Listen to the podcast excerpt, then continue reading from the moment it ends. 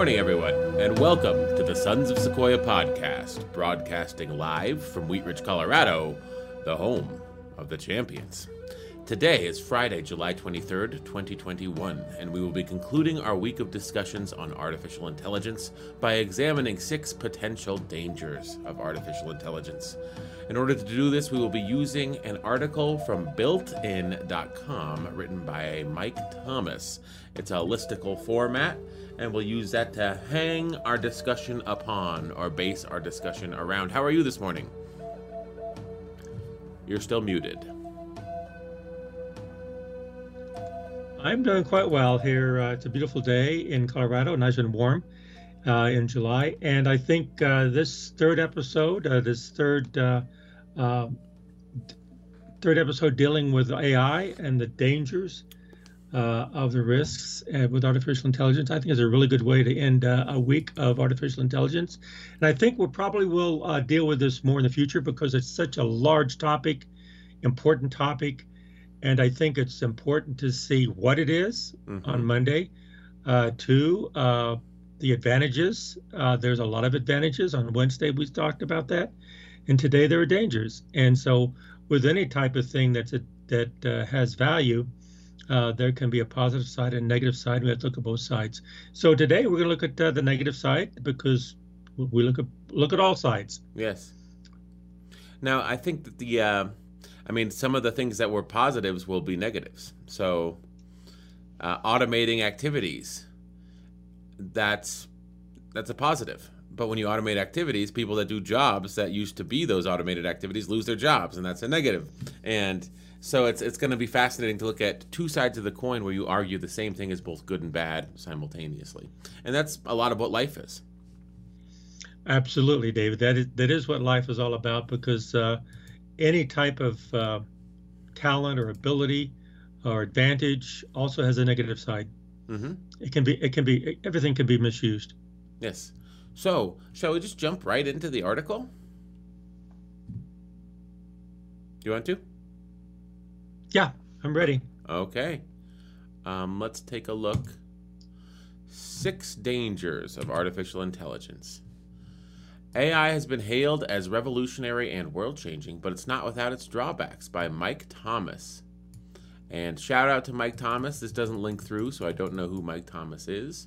And this is from a built in com article. I don't know what built in is. I just Googled it and it was one of the first ones that came up. And this seemed pretty well written, so we're going with it. Sound fine? Sounds good. Okay. Uh, I'll get started.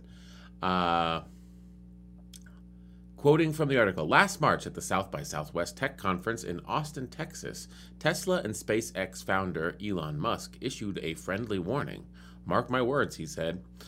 Billionaire casual in a furry collared bomber jacket and days old scruff.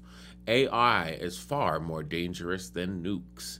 No shrinking violet, especially when it comes to opining about technology. The outspoken Musk has repeated a version of these artificial intelligence premonitions in other settings as well.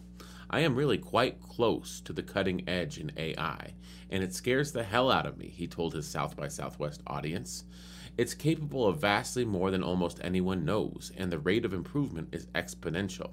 Musk, though, is far from alone in his exceedingly skeptical, some might say bleakly alarmist, views. A year prior, the late physicist Stephen Hawking was similarly forthright when he told an audience in Portugal that AI's impact could be cataclysmic unless its rapid development is strictly and ethically controlled.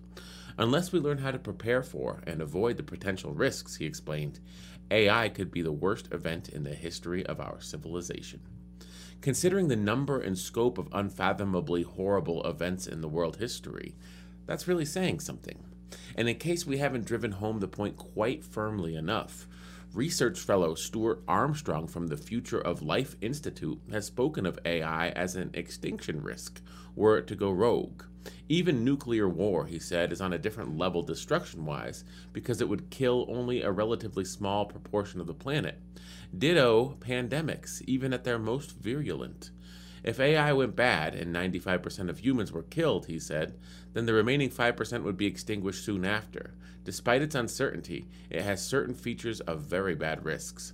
How exactly would AI arrive at such a perilous point? Cognitive scientist and author Gary Marcus offered some details in an, in an illuminating 2013 New Yorker essay. The smarter machines become, he wrote, the more their goals could shift. Once computers can effectively reprogram themselves and successively improve themselves, leading to a so called technological singularity, or intelligence explosion, the risks of machines outwitting humans in battles for resources and self preservation cannot simply be dismissed. Okay, there's the big uh, introduction and it's very bleak, uh, very much different than our Wednesday discussion where AI was going to add all sorts of services and benefits to the world. So, uh, if you want to unmute yourself, what do you think of the intro? It's a good introduction. I think that uh, it does set the stage by by quoting uh, uh, Stephen Hawking's and Elon Musk, and I think they are close to AI. They can see what's happening in the future, and I think on Wednesday, we saw what AI was doing today, mm-hmm. what it has done, what it is doing, the benefits, uh, but they're looking at the future, what could happen. Mm-hmm. And I think uh, there's different types of views, there's different types of intelligences. Some people are very smart at what can happen right now. Some people are very, very intelligent on, say, here's what I see and here's what I understand today. Other people are very good at looking at the future what does this mean for the future? And I think that's what we're hearing. And I think that uh, looking at what you're doing today and looking what's what could happen in the future, what might happen in the future, I think both of those are very important to know uh, how to move forward. And I think it was a very good introduction. Mm-hmm. Uh, and I just want to bring this up. I'm going to pull something up real quick. Um, Microsoft released a chat bot powered by AI It was going to learn from the internet. In 2016, uh, Tay was her name. I could, let's see, should I pull up the Wikipedia? That sounds fine, don't you think? Um, so Tay was an artificial intelligence chat bot released by Microsoft via Twitter on March 23, 2016. It caused subsequent controversy when the bot began to post inflammatory and otherwise offensive tweets through its Twitter account, causing Microsoft to shut down the service only 16 hours after its launch. So it was artificial intelligence that was going to learn from the internet, and the internet taught it to be racist and sexist and say the world's most offensive things possible.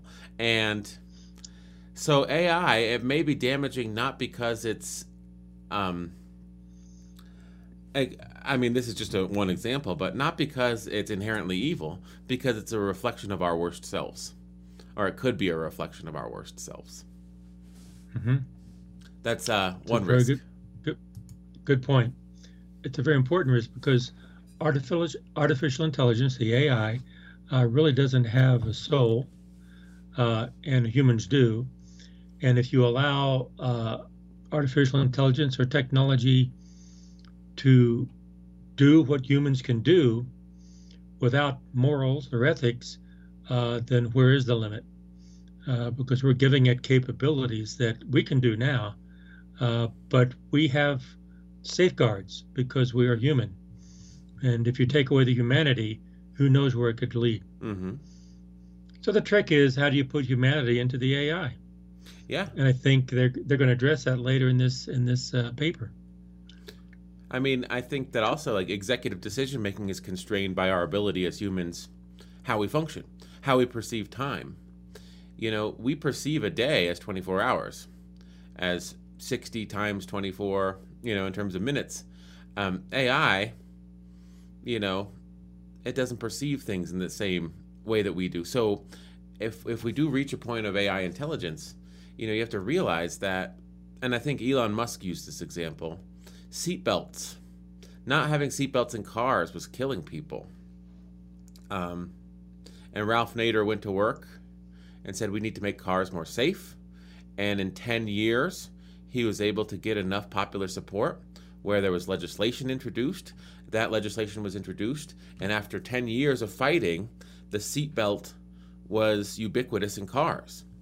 Now, I think Elon Musk, I think I've heard this, so I'm paraphrasing Elon Musk. He's like, the problem with AI is that if you drag your feet for 10 years to fix a problem, the fundamental threat is going to be orders of magnitude greater 10 years down the road. So you're fixing a problem that doesn't even exist anymore because the growth is exponential.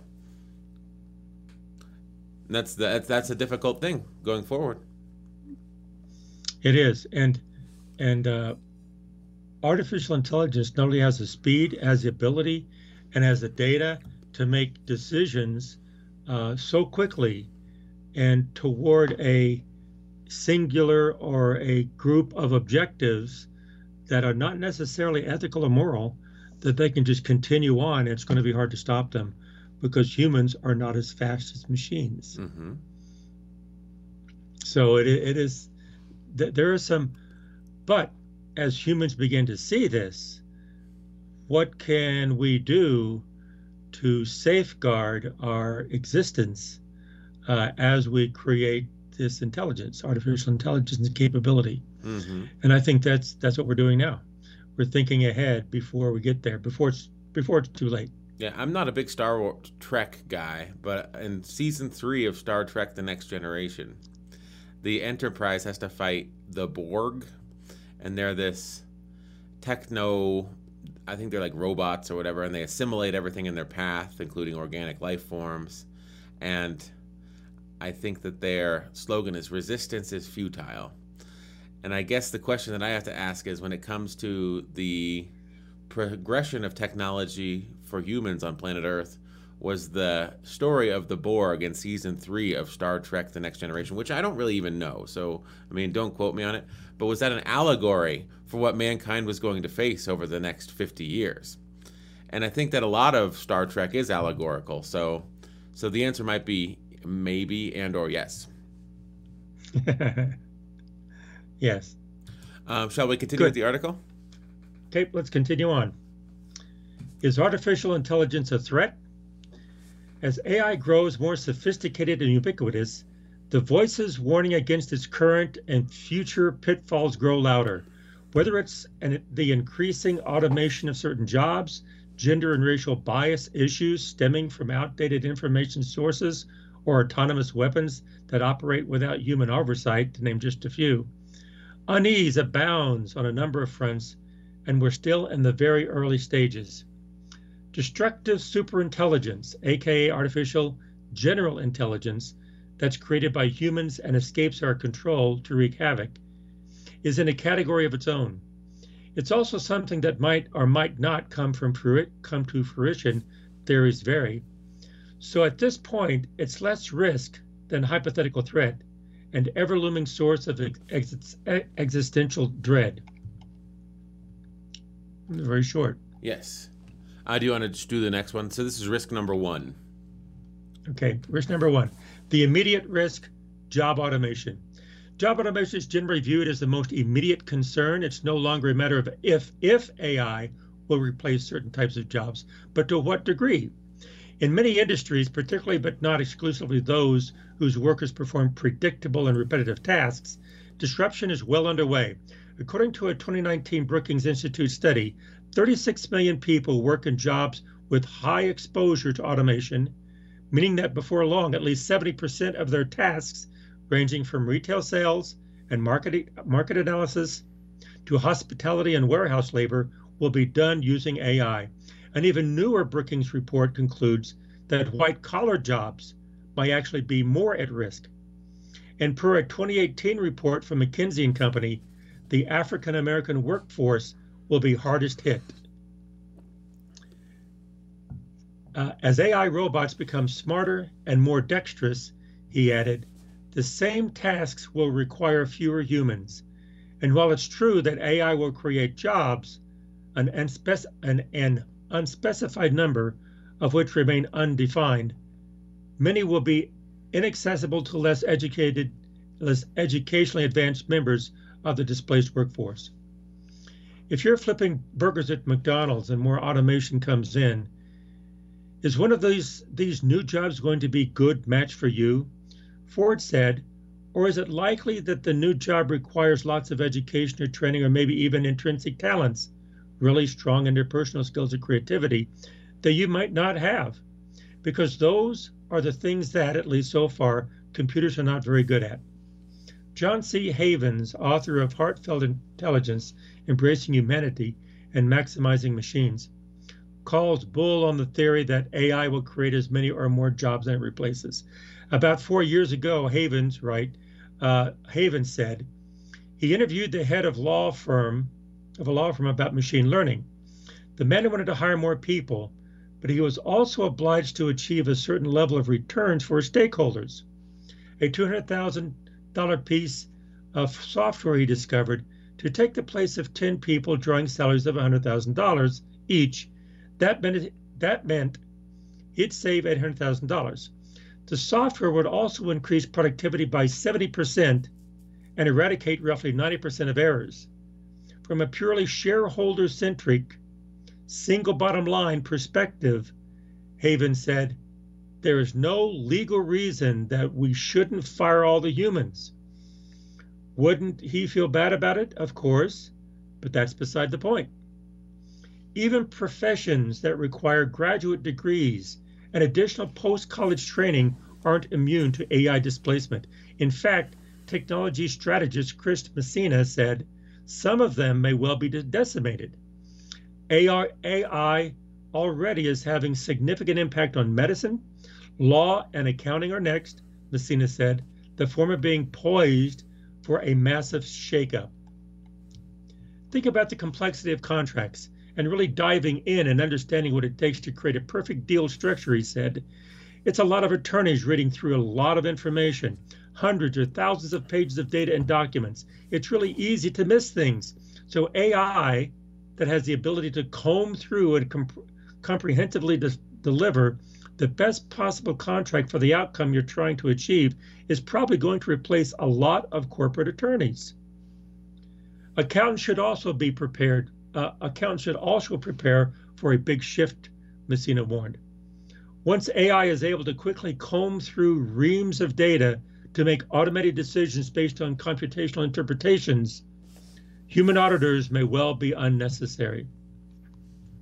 Yeah, I, so we start giving examples. Yeah, the examples are good. Uh, the the examples are well taken because uh, I always go back to I. There's this movie channel on YouTube that I like called Red Letter Media, and they review movies. And they were reviewing an M Night Shyamalan movie, and they said this is the second movie in a row where the bad guys were mentally ill. And the funny thing is, you know, if the bad guys are a certain racial or ethnic background, if the bad guys have a certain sexual orientation, if the bad guys are this group or that group, you'll have people picketing the movie theater. But when people are mentally ill, no one pickets the movie theater because there's no consortium of people that are mentally ill that can sort of have the wherewithal to form a group and picket. And those responsible for the care of the mentally ill are too exhausted from caring for the mentally ill to advocate for them in broader culture. Now, I think that this example that it always sticks with me is true because you're going to see a lot of wrath against AI automation when it affects people that paid hundreds of thousands of dollars to get secondary graduate degrees, uh, doctorates, and now all of a sudden, many of the jobs that they were hoping would be there for them and would sort of repay that investment are not available to them. Um, hell hath no fury than a person that feels like they're entitled to something not getting what they want. That's, I think, a true uh, saying.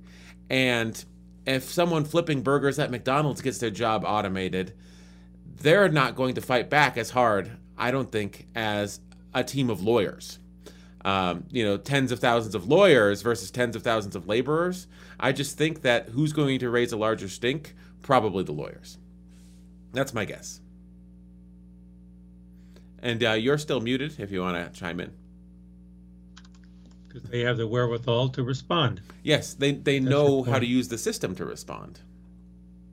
And mm-hmm. Um, so I think that once it starts replacing white collar jobs, people will be outraged, more outraged than when it was replacing um, low level jobs, you know, data entry clerks or, you know, people that are on the front lines of labor. And I guess the thing is, do you think that your jobs have more humanity than those jobs that were already lost? Do you think that they're more important to society just because you earned a larger paycheck? Of course not. And I think we saw that in the pandemic. Um, who is the most important per- person? If you're not a healthcare worker, the most important people to me, I, I never got sick, were probably not the healthcare workers. They were the people that were working at the grocery store. You know, if they didn't come to work every day and do their job, I wouldn't have been able to get food during the pandemic. And so they were of vital importance to my ability to survive this once in a century um, pandemic. And people don't think of uh, grocery store workers as heroes. But what we found out was they're far more necessary than a lot of other professions in society. Uh, or, or, you know, people in the um, agricultural business, or people in the food uh, transportation supply chain, or people that stock the shelves at the grocery. I, I relied on all those people more than just about any other profession last year. And I, it's fascinating that it takes a pandemic to see something like that. But you know, if their jobs get automated away, they won't raise as big a stink as I mean, and they already are. I always go to the U scan. I don't have someone check out my groceries, and that's sort of using a computer to replace a human. Um, I I don't know where I'm going with this, but do you see what I'm saying? How they're essential, but I feel like a professional that values their input into society and that gets compensated more greatly for their for their work will fight against being automated away more than someone that's just a laborer. Well, another perspective about the grocery workers and the supply chain of your food, uh, and also your water and, your, and the cleanliness of your of your uh, your your society and your community. Uh, another aspect of that is that when there was a pandemic and and the workers realized that they're going to have to get that food there because people need to eat, they had a whole different view of their job. Mm-hmm. Uh, they would they would work harder. They would do what needed to be done beyond their job design, whereas a machine does not have that that perspective. And you'll say, "Oh yeah, well a machine could be programmed to do something 24/7." That's true, but what if that machine had to change because of some ethical or moral issue of humanity? They don't have that decision unless it's programmed in. Are they program, programming it in? Not if their goal is monetary. Yeah. and so, to me, that raises another uh, raises another issue of uh, you know the automation uh, will uh, make things more efficient, but only on a small portion of what you're trying to do. That job is not done in a global sense as far as a human would do the job.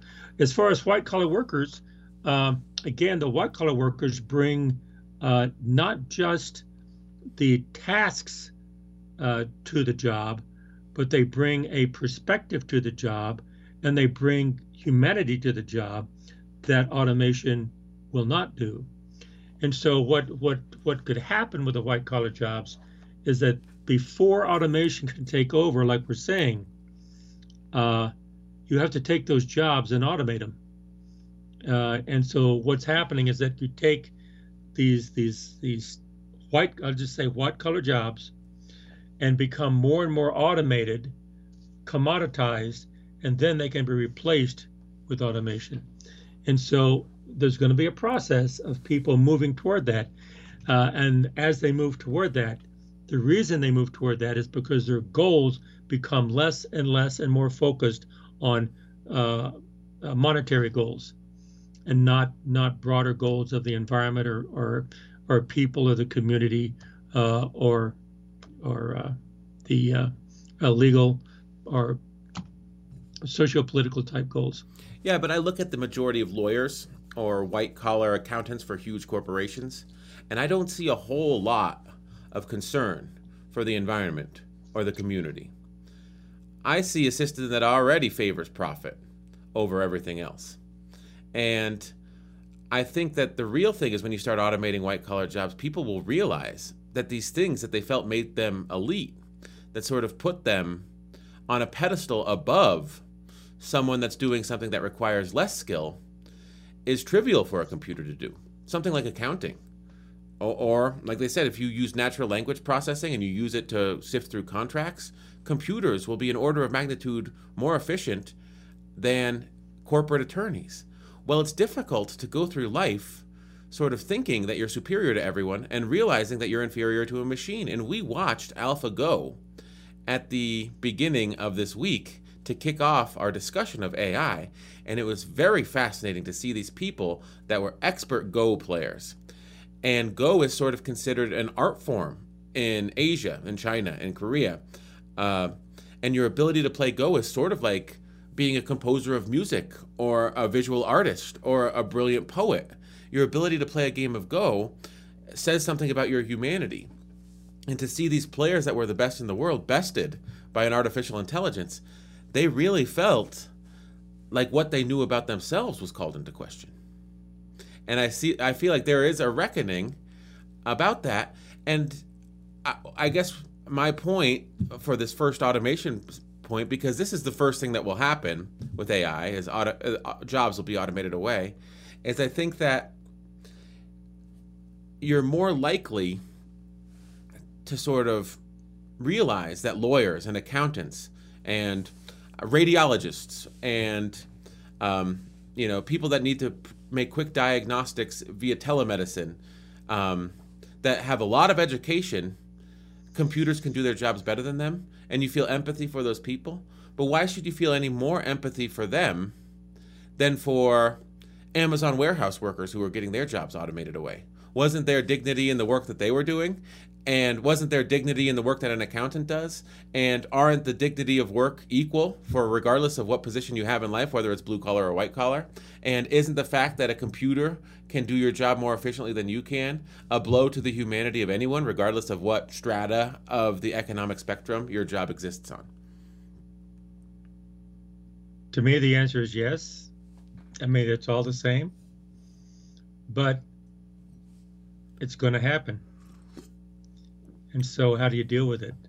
It's kind of like on Monday on the on the AlphaGo, they says I began to question my identity, uh, I question myself, and uh, but it happened, and so they had to deal with it, and uh, and uh, Kasparov was saying with the with the chess is that uh, in the future we have to learn how to work with machines, and not let machines.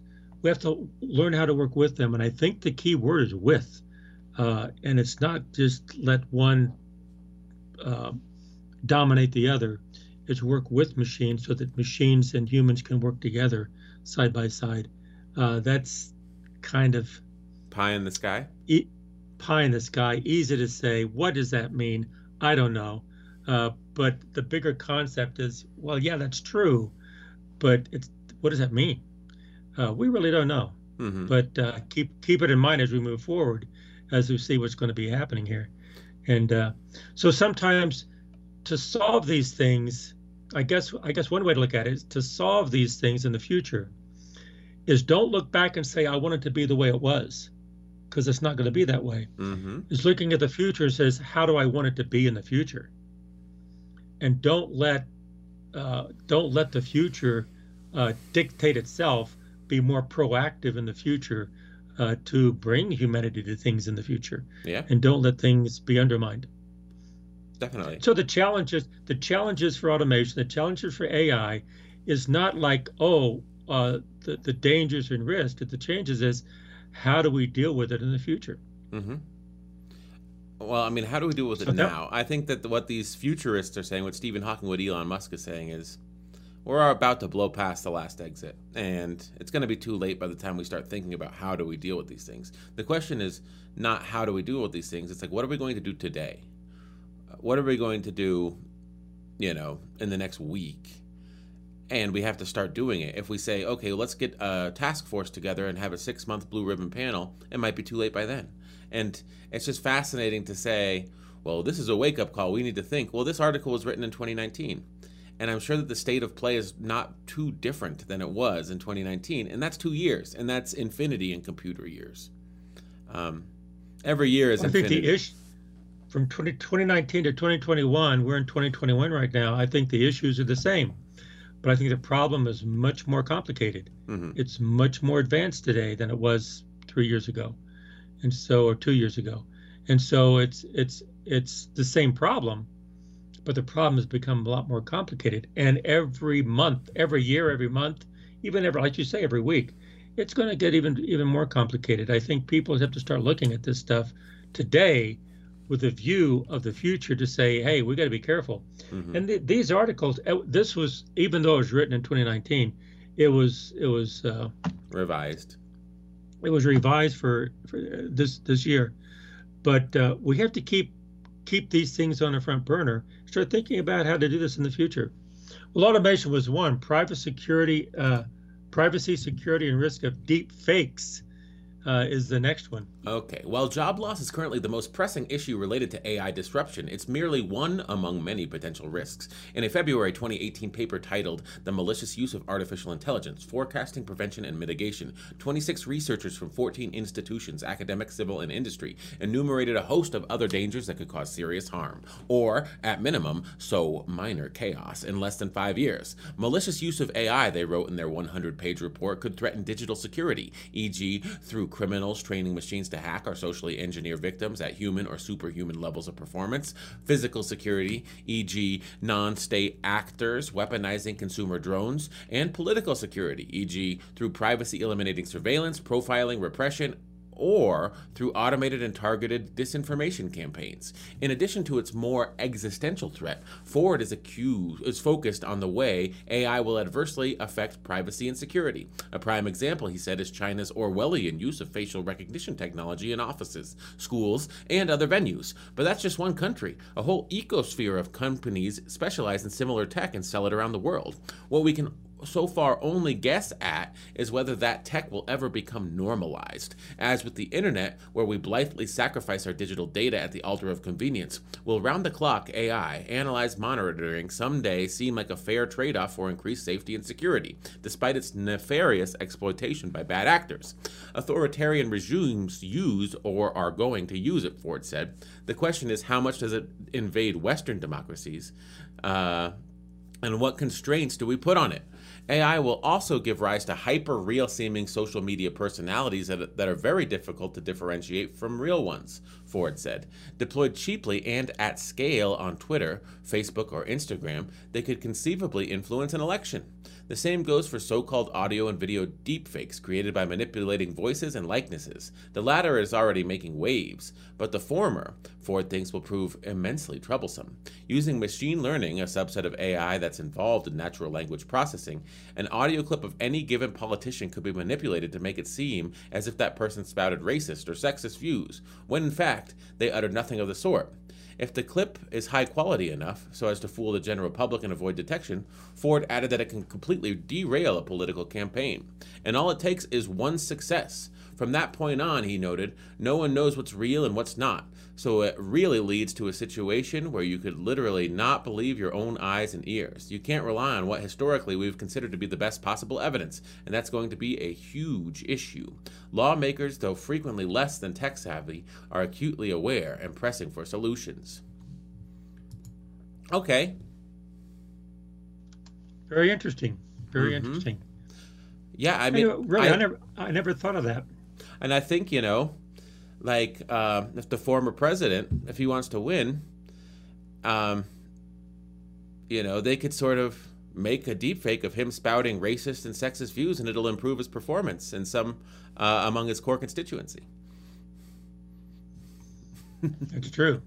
Uh, But I think I think the issue, David. I think the issue. I think was I, I never thought of this that uh, no one knows what's real and what's not real anymore, and it's going to challenge uh, what we've always relied on. Is that is what a person says, uh, and and face to face communications, uh, and that's being challenged. yeah, I mean, even if someone gets up and says something in a speech, and you say, "Can you believe he said that?" Like, no, I don't believe he said that. If you don't want to believe, you don't have to now because because of this. What is ontology?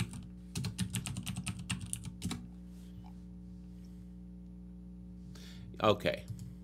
Ontology is the branch of metaphysics dealing with the nature of being.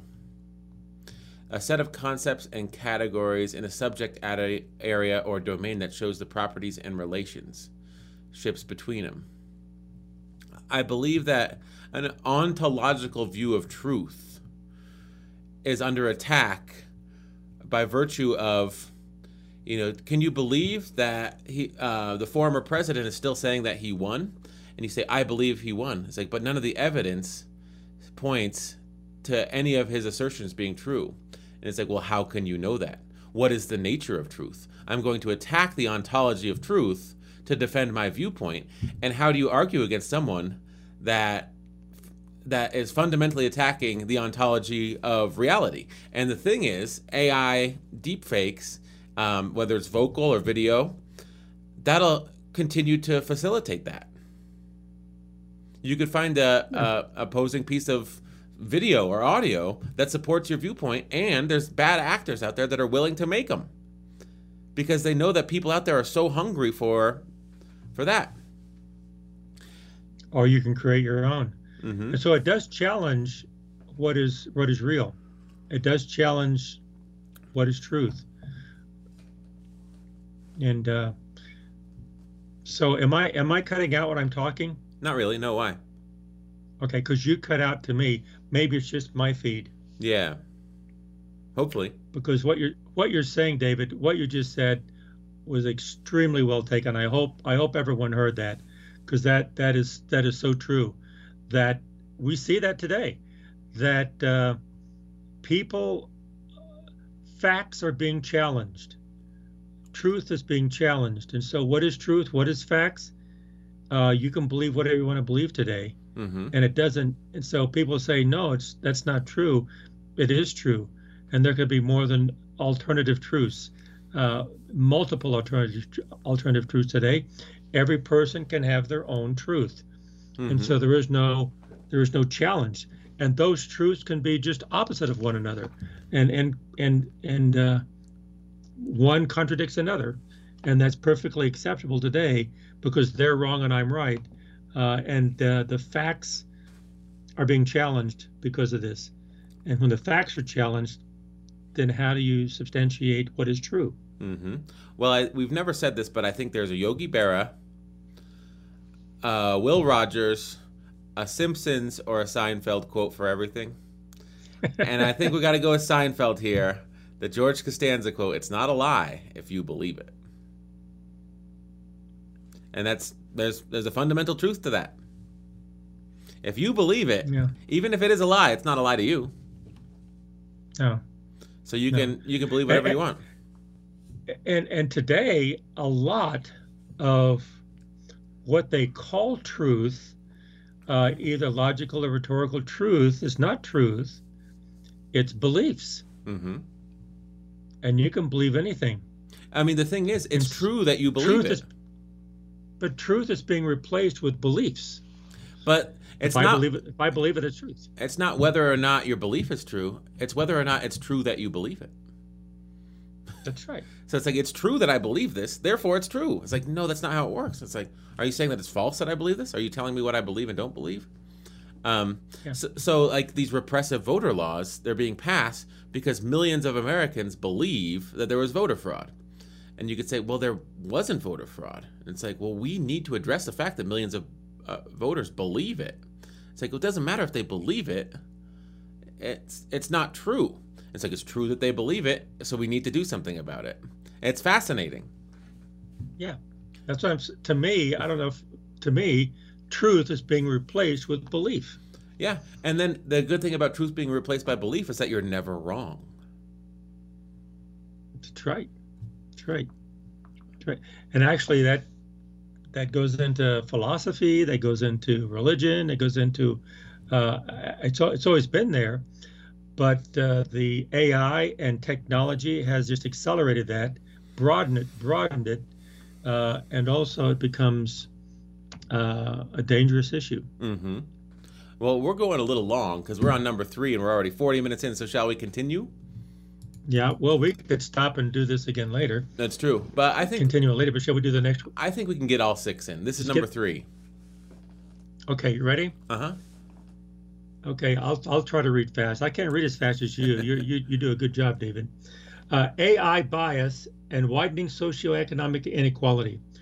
Widening ec- economic inequality sparked by AI-driven jobless jobless is another cause for concern. Along with education, work has long been a driver of social mobility. However, when it's a certain kind of work, the predictable, repetitive kind that's prone to AI takeover, research has shown that those who fix themselves, who find themselves out in the cold, are much less apt to get or seek retrained compared to those in higher level positions who have more money. Then again, not everyone believes that. Various forms of AI bias are detrimental too. Speaking recently to the New York Times, Princeton computer science uh, professor Olga Russakovsky said it goes well beyond gender and race. In addition to data and algorithmic bias, the latter of which can amplify the former, AI is developed by humans and humans are inherently biased. AI researchers are primarily people who are male who come from certain racial de- uh, demographics, who grew up in high socioeconomic, areas, primarily people without disabilities, uh, Russakovsky said. We're a fairly homogeneous population, uh, so it's a challenge to think broadly about world issues. In the same article, Google researcher Timnit Gebru said the root of bias is social rather than technological and called scientists like herself some of the most dangerous people in the world because we all have illusion of objectivity. The scientific field, she noted, has to be situated in trying to understand the social dynamics of the world because most of the radical change happens at the social level. And technologists aren't alone in sounding the alarm about AI's potential socioeconomic, socioeconomic pitfalls. Along with journalists and political figures, Pope Francis is also speaking up and he's not just whistling Sanctus. At a late September Vatican meeting titled The Common Good in the Digital Age, Francis warned that AI has the ability to circulate tendentious opinions and false data that could poison public debates and even manipulate the opinions of millions of people to the point of endangering the very institutions that guarantee peaceful civil coexistence. If mankind's so called technological progress were to become an enemy of the common good, he added, this would lead to an unfortunate regression to a form of barbarism dictated by the law of the strongest. A big part of the problem, Messina said, is the private sector's pursuit of profit above all else, because that's what they're supposed to do, he said. And so they're not thinking of what's the best thing here what's going to have the best possible outcome. The mentality is if we can do it, we should try it. Let's see what happens, he's added.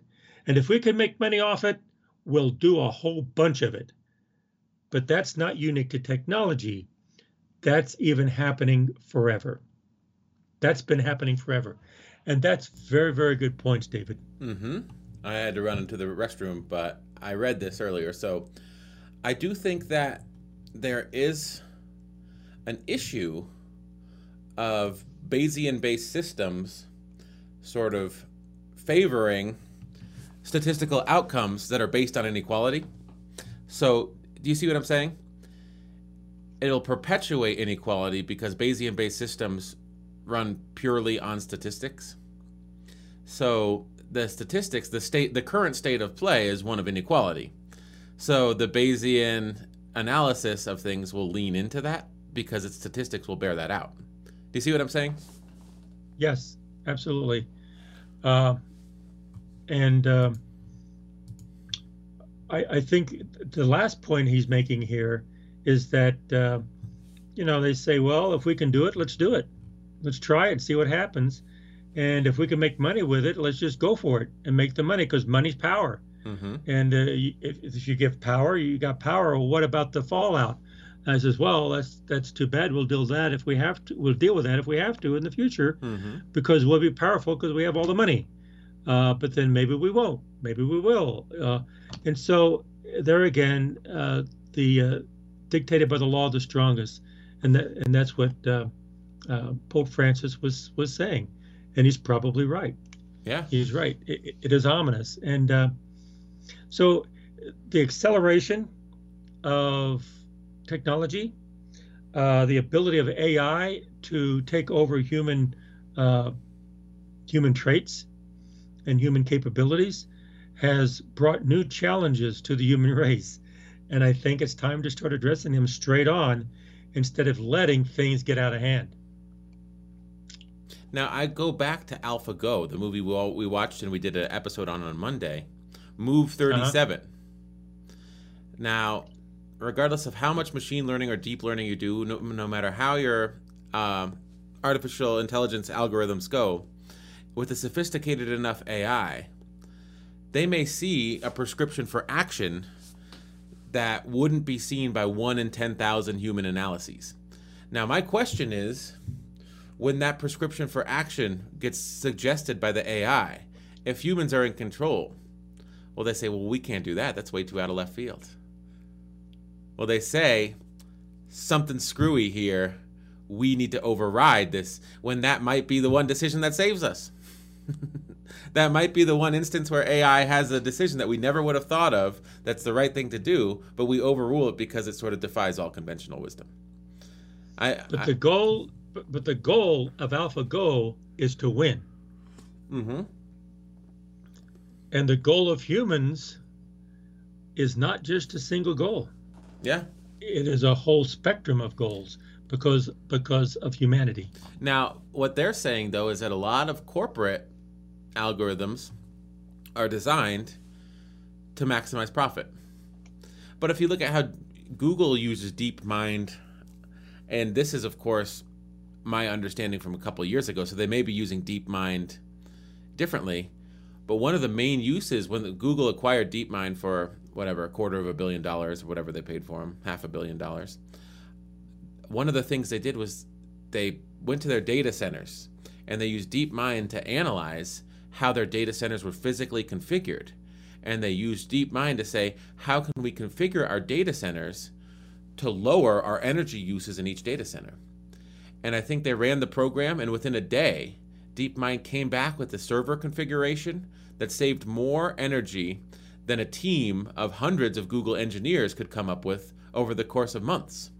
Because it said, oh, just do it this way, this way, this way, this way. Your energy use, you know, your thermal output, like the amount of you know money that you'll be paying to run this data center will be less over time and it's simple things like that but it's like you're providing the same level of service while using less energy of course the costs to google are less because they're paying less for energy but it also seems to benefit mankind because you're providing the same service while using less energy so I do see positive. I mean, I know we're supposed to be talking about the doom and gloom, but there could be positive effects of AI, especially if you use it on the cost side. So that's true, and I see two. I see two things going on here, David. One is they can do uh, AI can do the human decisions and human processes faster, uh, and they can do it with a lot of information.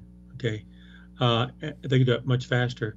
Uh, and, and the second thing is they can do things, and humans a lot of times will only look at what what has worked, and they almost stay within that area of what has worked, and they won't go outside with something that might work, but they're comfortable with what has worked, mm-hmm.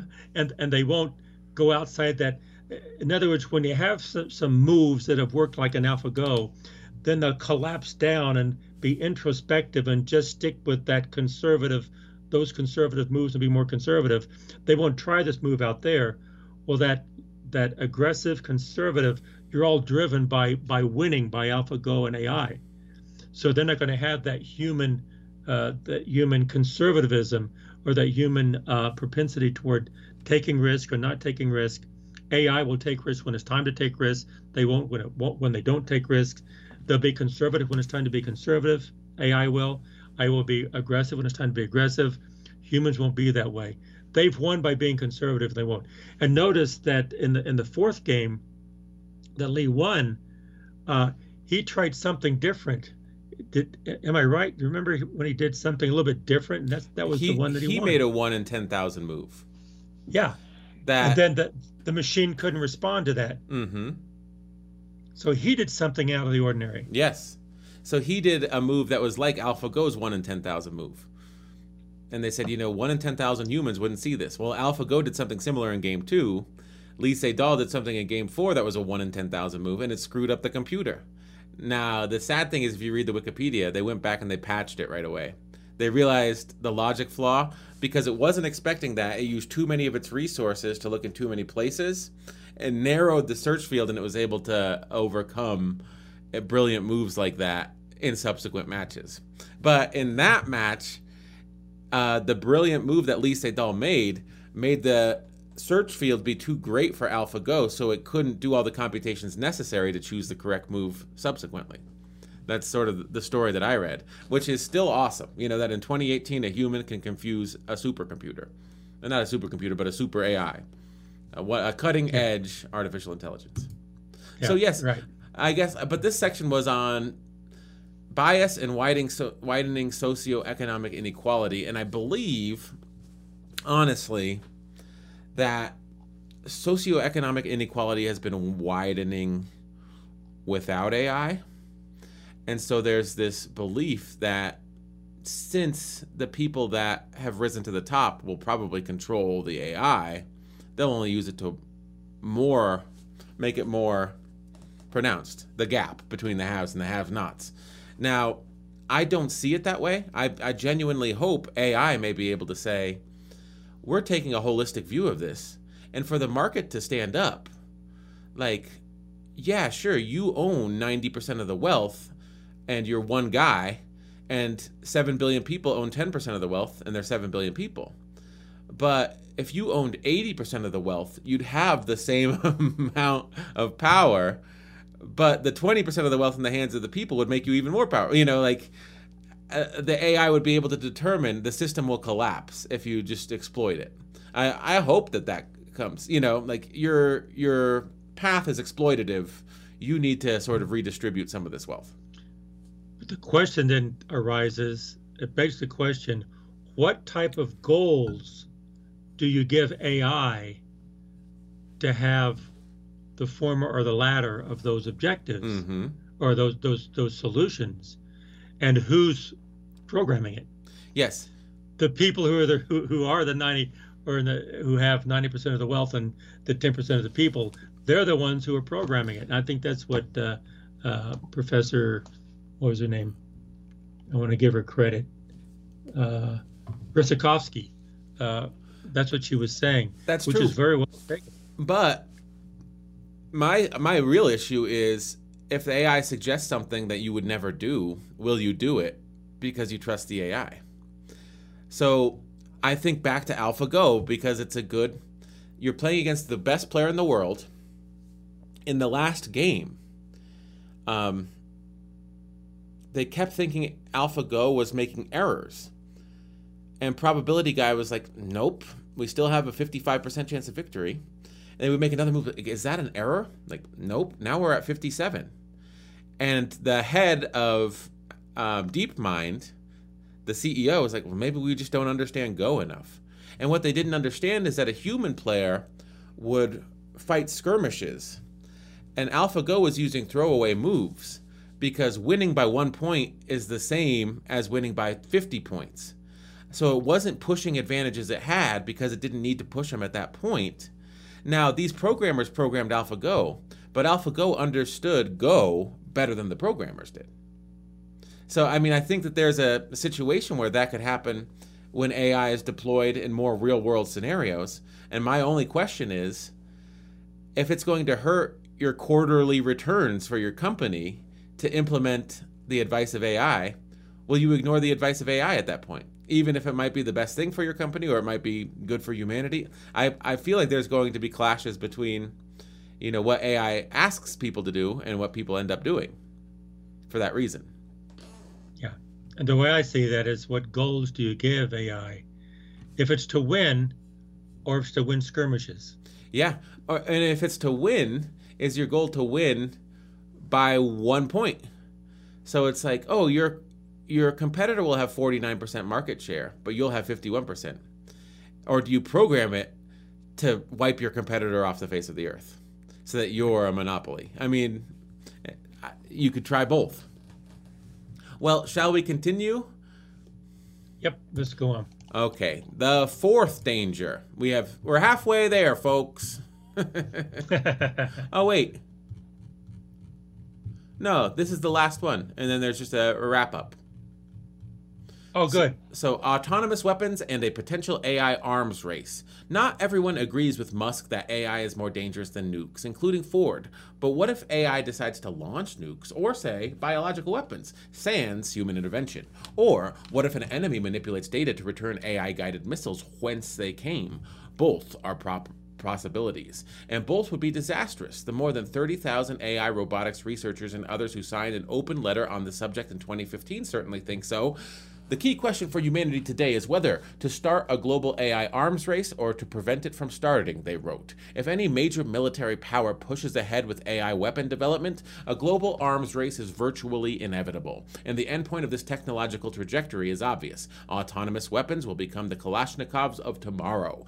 Unlike nuclear weapons, they require no costly or hard to obtain raw materials, so they will become ubiquitous and cheap for all significant military powers to mass produce. It will only be a matter of time until they appear on the black market and in the hands of terrorists.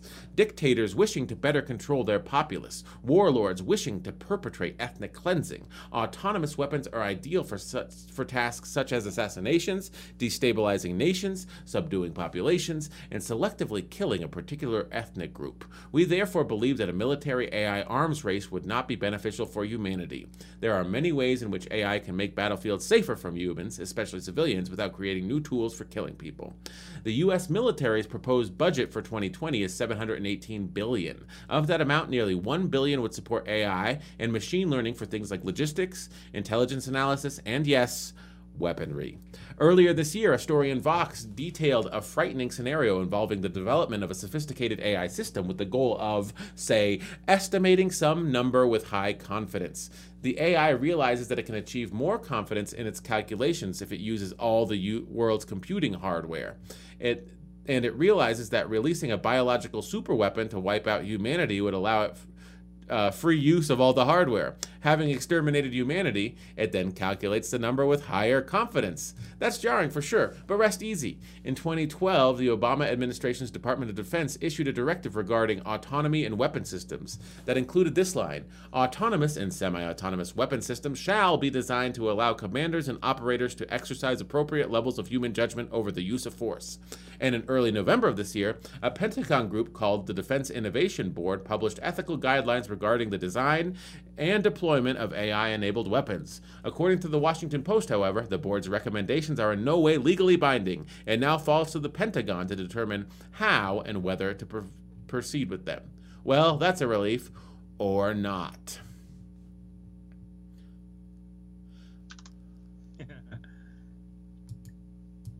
That was a lot of doom and gloom, but again, it was it was well taken. Uh huh. I think we may. I can hear you. Did you cut your video? Nope. Still Okay. there. I don't see your video. I see that. I see that. I see that. I don't see it. Mm-hmm. Well, I'll just uh, go with me for now. Oh, there you are. Oh, oh, you're almost back. I turned it off and turned it back on. and It's,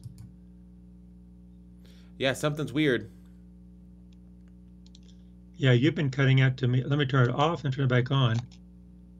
Hmm. I'm not being. I'm not being seen.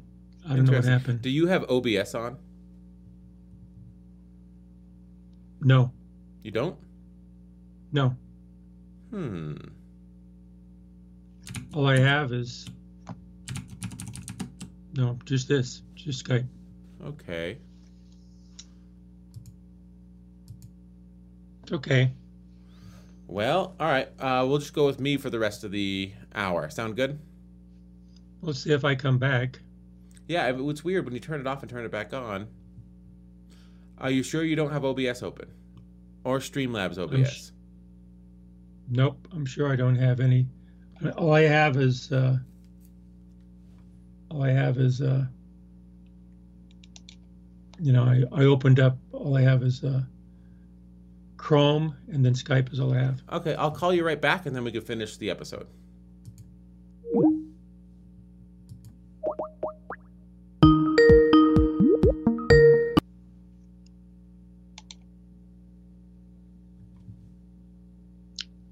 Huh, that's weird. Must be on my end somewhere. Yeah. Did your webcam get disconnected or something like that? I don't know. I feel like you have. I, I mean, from what I'm seeing, I, I think you might have OBS open, but Well, I don't. I have all I have is Chrome Mm-hmm. and Skype. Okay. Oh well, that's too bad. Uh huh. Well, let's go back to the article. How do you feel about that? Uh, the autonomous weapons danger. Well, I think it's very real. I think uh, points well taken, and uh, they've already addressed it. You know uh, about uh, having ethical guidelines. The ethical guidelines are going to be important and needs to be done. Mm-hmm.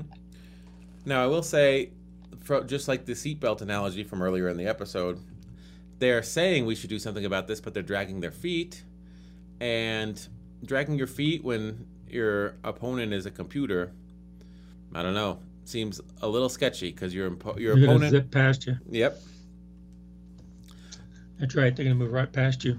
So many of the earlier concerns we had are also valid in this arena. Correct. Well, shall we finish the article and then wrap up? Yep. Let's finish the article. Mitigating uh, the use of AI. You want me to read or do you want to read the ending? I'll, I'll read the ending. Okay, go ahead. Uh, many believe the only way to prevent or at least temper the most malicious AI from wreaking havoc is some sort of regulation. I am not normally an advocate for regulation and oversight. I think one should generally err on the side of minimizing those things. But this is a case where you have a very serious danger to the public, Musk said at South by Southwest.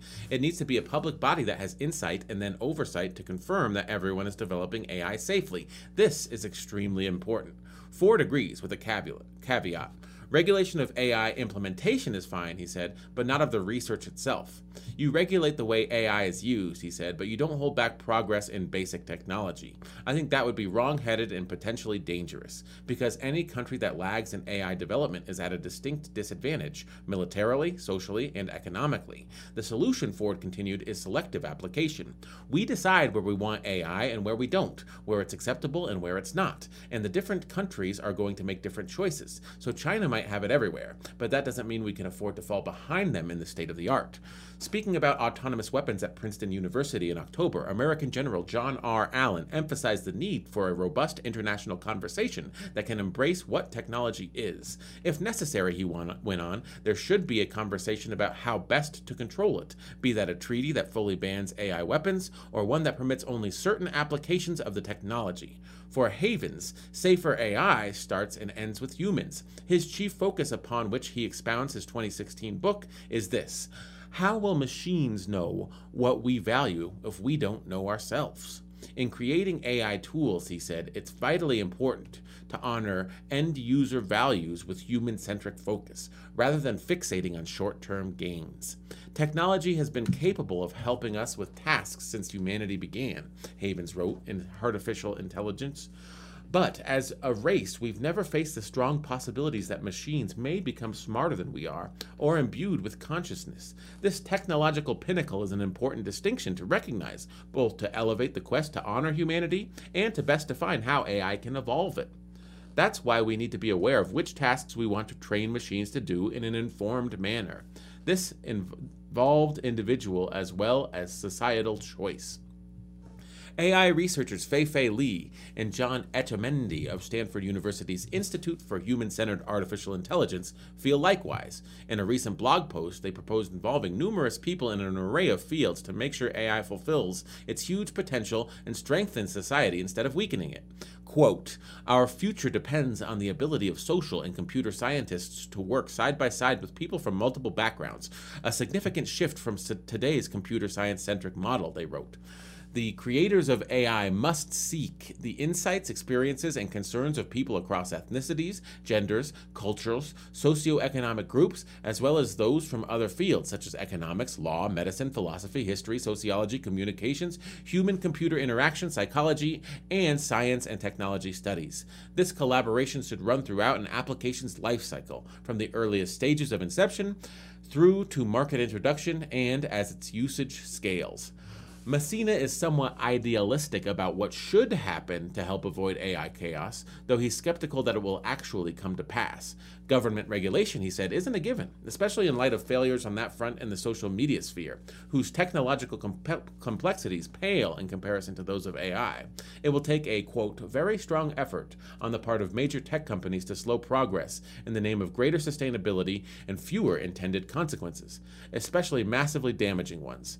At the moment, he said, I don't think the onus is there for that to happen. As Messina sees things, it's going to take some sort of catalyst to arrive at that point. More specifically, a catastrophic catalyst like war or economic collapse. Though whether such an event will prove big enough to actually affect meaningful long term change is probably open for debate.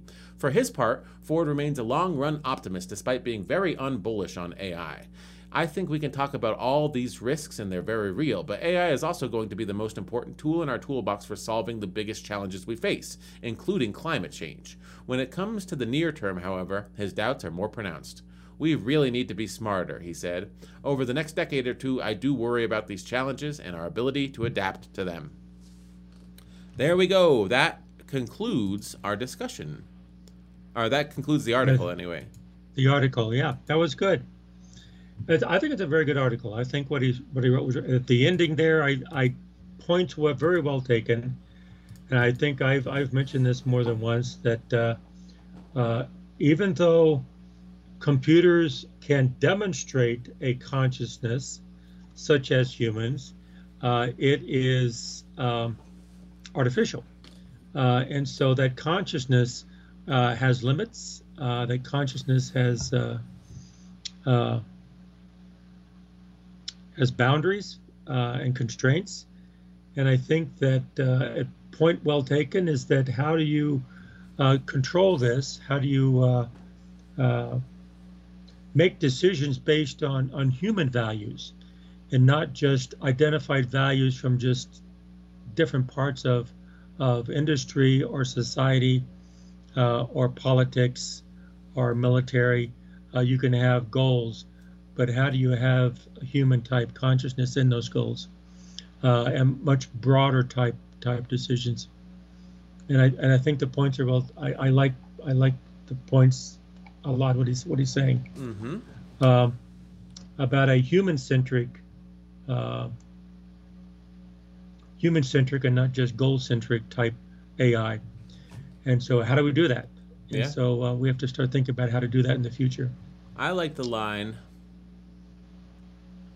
how will machines know what we value if we don't know ourselves? That's right. I think that's very true. Your fan is uh, pretty loud. Did you turn it back on while I was reading? Oh, yeah. Sorry. Thought I turned it off. Meant to turn it off. Sorry. Um, I can just hear it. Uh, so yeah, I mean, I I think that is one of the big problems. The reason why AI works so well in games is because the point is to win the reason why you can implement mm-hmm. it in business is because the point is to minimize cost and maximize revenue and therefore maximize profit. Um, when you're looking at broad use of AI for the benefit of humanity, I mean, the profit of an individual firm is of negligible use to a humanity. Uh, big issues like climate change, how do you mitigate climate change? That could be of use. Now, that'll be I think, necessarily damaging to the profit of, let's say, the fossil fuel industry, you know, the construction industry, the the beef industry. Uh, mitigating climate change will probably advocate for solutions that damage those industries, so they'll fight back against them. Mm-hmm. So it's uh, well, like right after the statement that you liked, which I like that too. How will machines know what we value if we don't know ourselves? Mm-hmm. But then he goes on and says, in cre- creating AI tools, he said, it's vitally important to honor end user end user values with a human centric focus rather than fixating on short term gains. Mm-hmm. I think that little that paragraph right there, I, I think is extremely significant. Yes, I think that that sums up a lot of uh, the future of AI being uh, being supportive for humans or detrimental to humans. I think that we can all see that, and yet the devil's in the details, right? How do you do it? That's right. How do you do it? but you you will never do it if you don't if you don't address it. yes, that's true. You have to you have to say it out loud before you move in that direction. You have to look look at where you're going before you get there. Yes. Even though you don't know how to get there, you have to know where you're going. Yep. So it's a good article. Um, yeah, I think this has been an interesting discussion. It's been an interesting week of material on AI. We encourage anyone to go back through our YouTube channel or our podcast, wherever you get your podcasts, and take a look at our discussion on Monday of AlphaGo, the movie, and our discussion on Wednesday of the seven potential benefits of artificial intelligence. Um, this has been the Sons of Sequoyah podcast. We're available wherever you get your podcasts, whether that be Google, Apple, Stitcher, Amazon podcasts, and we're available on YouTube every Monday, Wednesday, and Friday at 9 a.m. That's Sons of Sequoyah, S E Q U O Y A H. Um, is there anything you'd like to say in closing before we end this episode? Yes, uh, Sons of Sequoyah podcast, S E Q U O Y A H, the person, not the tree I A, the uh, the person Y A H. We always like to say, keep on talking, but listen more than you talk, and try to understand what the other person is saying. Take care, everyone. We'll see you in the next one. Okay, bye.